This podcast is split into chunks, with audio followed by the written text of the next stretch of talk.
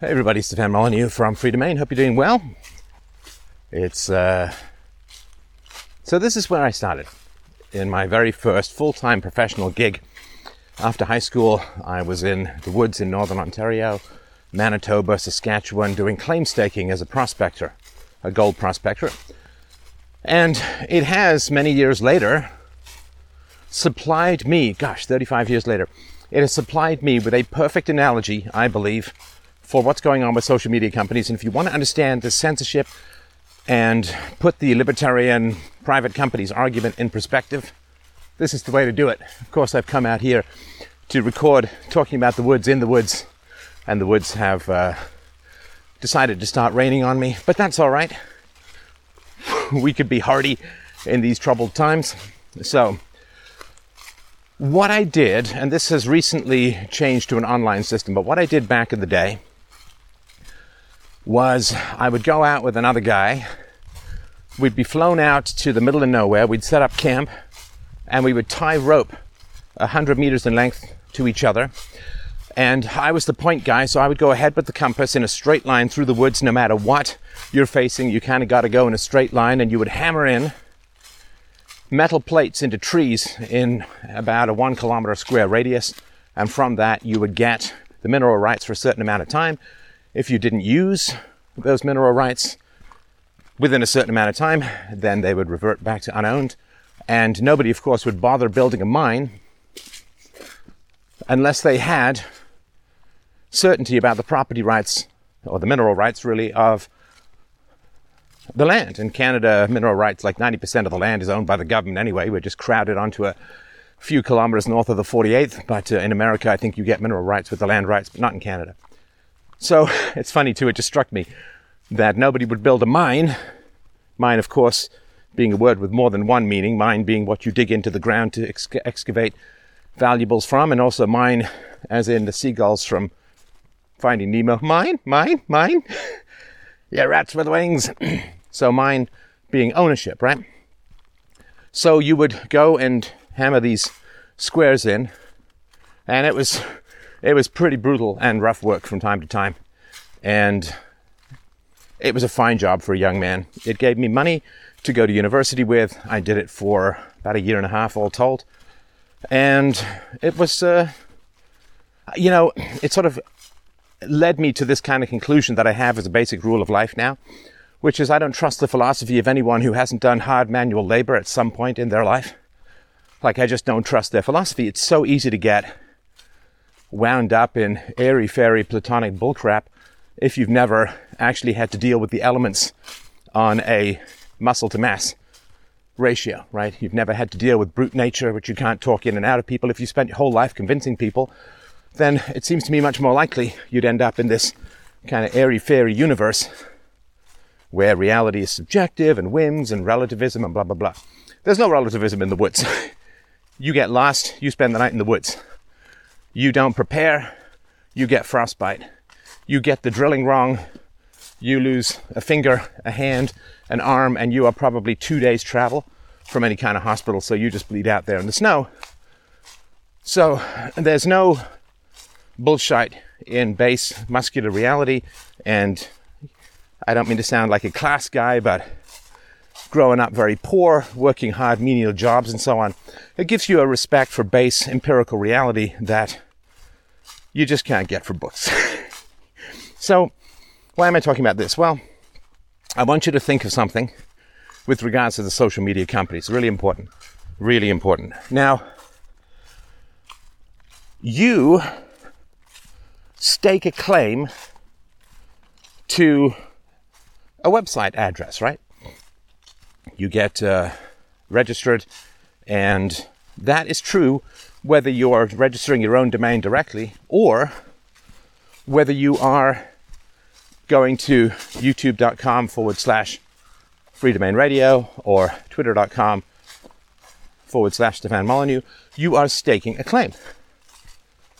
And the social media companies, my understanding of it back in the day was, hey, so if you don't break the law, if you don't promote illegal actions or perform illegal speech, not this made up thing called hate speech, which is just speech you hate is not hate speech. It's basic reality that the left doesn't really seem to grasp, or maybe they do. It doesn't really matter. They act as if they don't. So you're staking a claim in the same way that when I went out in the woods and I muscled my way through swamps and leeches and bushes and with snowshoes in the winter and hiking boots in the summer. Hey, let's look overhead, see if we can see the birds. No. So you stake a claim. Now, without staking that claim, no mining would ever be possible. Without having a claim to land, no housing would ever be built. And so I want you to think of social media companies, and I think it's valid, as like the land registry office. Now, the land registry office is simply supposed to ask, have you fulfilled the rights of ownership? In the past, it was hammering in these metal plates in a square kilometer at a time. And now it's some online garbage that obviously just favors the rich, as usual. But you could go be a claim staker, and you could go and stake your claim. And then if valuable minerals were found, or there was reason to believe that they could be found, then you would sell your claim to a larger, usually a mining company, that would then pursue it to try and make money. So the land registry office. Now, I want you to imagine this scenario, that you have staked a claim and you have built a mine. And again, remember, the only reason you built that mine, invested in building that mine, was because you had the right of ownership on that piece of land. Now, then what happens is you work that, and we work the black seam together, you work that mine for 13 years. You throw everything you have into that mine, you mortgage your house, and you work that mine, and it's doing okay. It's doing okay. And you have obeyed the law. You've paid your taxes. You have not done anything environmentally destructive or against the law. You've paid your workers, and you're in full compliance with the law. And then what happens is the land registry organization, the land registry, I guess in Canada, most places it's a government agency, but the land registry says, you know what? We don't like your mine. We don't like your mine. We think that you should pay your workers more. We think that you should maybe do more environmental management. We don't like some of the people who are buying the minerals you produce. Like, we just don't like your mine. And what they do is you show up to work one day with no warning. They have hired a bunch of security guards, and they have taken your mine. And not only have they taken your mine, but you can't even get in to get your money, your savings, your documents, your whatever, right? Like, you're not even allowed in. You can't, like, it's locked. You just show up for work one day and your mine is gone. Did you break the law? No. Were they fine with your mine for 13 years? Sure. Did they give you any warning? Nope. Your mine is gone, baby, gone. Now, as it turns out, funny story. It turns out that some of your competitors who couldn't compete with you very well had actually made up stuff or taken things out of context to make it seem like you were a bad guy. And they are the ones who had been complaining to the land registry office that you shouldn't have your mine anymore. Well, this is, of course, successful online personalities, talking heads, whatever you want to call us. Well, we were doing pretty well in the glorious heyday from the 10 years, right? Everybody says, oh, the people should have a voice. Well, finally, the people had a voice. Turns out, funny story, They don't want the people to have a voice, the powers that be. They don't want that at all. So 10 years, from 2006 to 2016, you had 10 years where you actually had a voice. And in terms of truly having a voice, it was probably less than half of that, because starting off in 2006 was a tiny audience, and it took quite a while to grow it, right? So the land registry takes your mine, which only exists because the land registry was never supposed to take your mine unless you broke the law. The land registry takes your mine and you can't get back into it.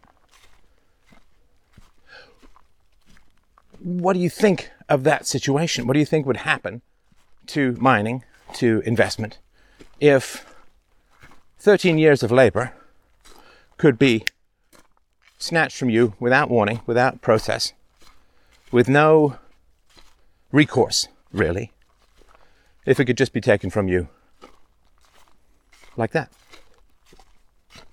Well, it's pretty brutal, right? As you can understand. The mine exists because security of ownership was guaranteed. Now, what if the regulations change, but then they go back 10 years and find something that you did that was against the new regulations, though perfectly fine at the time, and that's why you lose your mine, because you did not comply with regulations that did not exist when you built your mine? Well, in a just standard of law, that's called getting grandfathered in. And it's fairly common, right? You can't have retroactive law in any just legal environment, right? Now, for those of you who watched my documentary last year, which certainly I would imagine contributed to my banishing from the public square, I talked about how when the communists get into power, what they do is they take your land. Right, they call it land reform, right? It's not really land reform. They just take the land from the most productive and then they redistribute it to the less productive, to their political cronies, to their friends, to their family, to whoever, right? They buy the allegiance of the less competent by dividing the spoils of the more competent. And this, of course, is what I believe the hard leftists and the social media companies are doing. Is just as they will take your land when communism comes along, and they'll take your home, and they'll take your business. They are taking people's virtual businesses and redistributing it. Now, of course, they're not redistributing the actual URL, but what they are doing, in effect, is redistributing the audience, right? So the people who used to listen to me are now going elsewhere.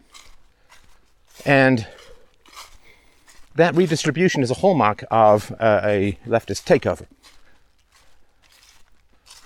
And it's, of course, not going to stop with virtual businesses. It's going to continue.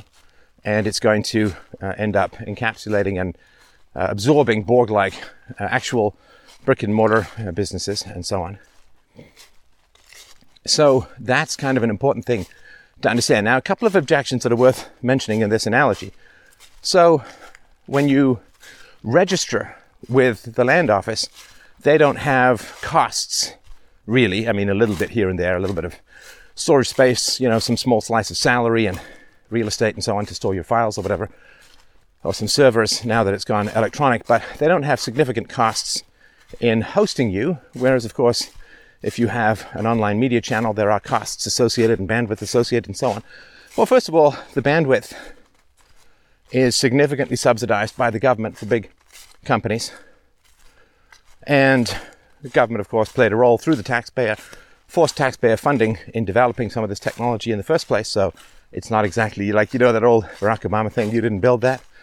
Well, to a large degree, for the social media companies, they are feasting off taxpayer resources in the development of the internet, and they're feasting off taxpayer subsidies in the bandwidth that they consume, which of course makes them much closer to a public utility than a private corporation in my particular view.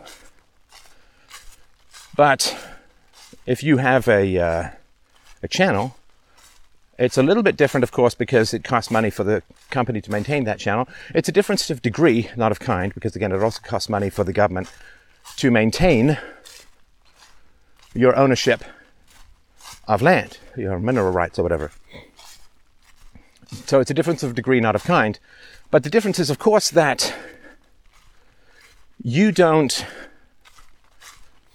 generate income for the land registry. I mean, you kind of do as a taxpayer and so on, but not quite in the same way as social media companies. So generally the way it works, of course, is that you bring traffic to the site and the social media company sells either ads or a subscription service, like a monthly subscription service, and that's how they fund what it is that they're doing. And so there's a slight difference in situation. Again, it's a difference of degree, not of kind.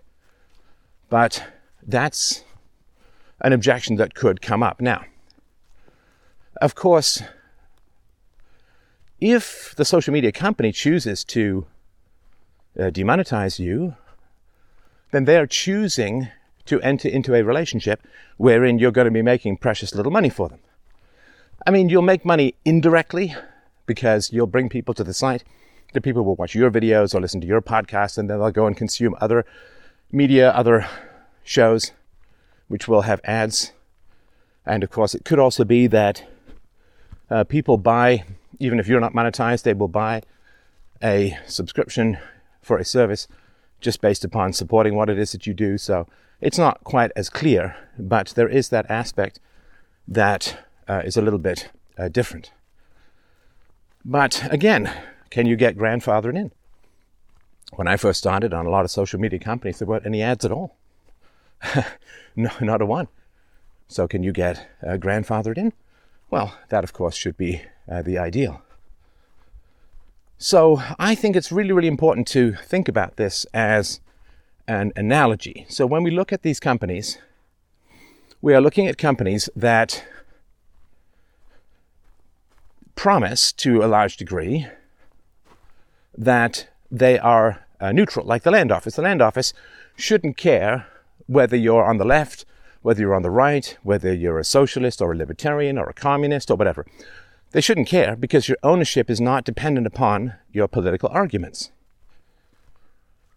So if we understand how to look at these companies, it's a little bit different from something like a public utility, like a phone company or a hydro company or whatever it is, because people don't directly make their living and invest many, many years of their life, tens of thousands of hours, to build up an income and an audience directly on the hydro company. Like, they'll use the hydro company, but they don't use the computers, the servers or anything of the hydro company or whatever. They'll use the cell phone or the landline, but they don't necessarily use that as their entire business. So if you think of these companies not as, publishers versus platforms, I think the way that you want to look at them is as property registry companies. As property registry companies. Now, the foundation of the modern world is property rights. And property rights have had precious little play throughout most of human history. Finally, in the 18th century, in agriculture, in the 19th century, in capital, and in the 20th century, in intellectual property, there have been some advances. And the modern world is entirely founded upon these advances. If you look at the ancient world, in many places, like 80-90% of the population were slaves. And slaves, of course, is a violation of property rights. It's a violation of the universality of owning yourself and owning the effects of your actions. So property rights have been extended and expanded, and the only reason we have cool stuff, the only reason that there's this phone, the only reason that there's this microphone, this hat, is because there are some guarantees of future property rights. Property rights, of course, being the lawful exclusive use of a resource. And if you don't have property rights, nothing gets made. Like a farmer will grow excess crops only if that farmer has some guarantee of owning the excess crops and having a market to sell them in. The only reason there are cities is because farmers have property rights in the market. Otherwise, farmers simply grow subsistence to keep their family alive, and they don't bother building anything more. Why would they? Why would they? Simply to have it stolen. In fact, if you have excess in a lawless society, you are in graver danger than if you had just enough to survive on, because by having an excess, you become a target for the brigands, the warlords, the thieves, the parasites, the bureaucrats, or whoever. So not only is excess not encouraged in an anti-property rights environment, but excess is actively sought out and punished.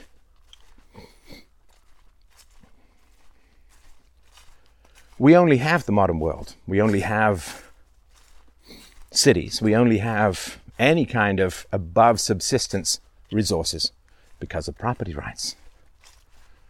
And social media companies, in my view, act as a registrar of ownership.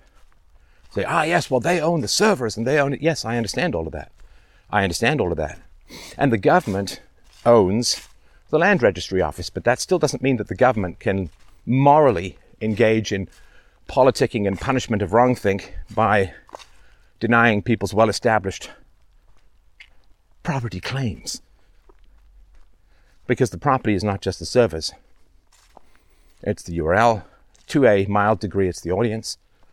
And channels, particularly channels which challenge existing thinking, which is, of course, the only way that society advances.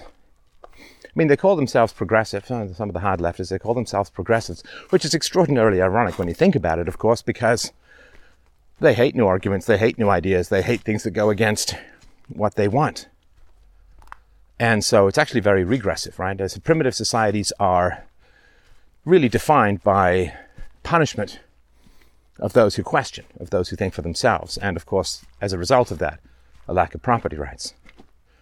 So the modern world only exists because we've had property rights for about 2 centuries or so, maybe 2.5 for land. That's the only reason we have the modern world. The intellectual flowering of the new Enlightenment, which is being strangled in the crib as we speak, as you listen. The possibility of a quantum leap forward in human consciousness based upon the challenging of existing falsehoods. Intellectual freedom, freedom of speech, property rights is the only reason we have anything above bare subsistence. Hope it doesn't rain, destroy the crops so we all end up starving and eating the cats. The only reason we have all of that is because of property rights and free speech. When those go, the modern world goes, and basically most of us go as well.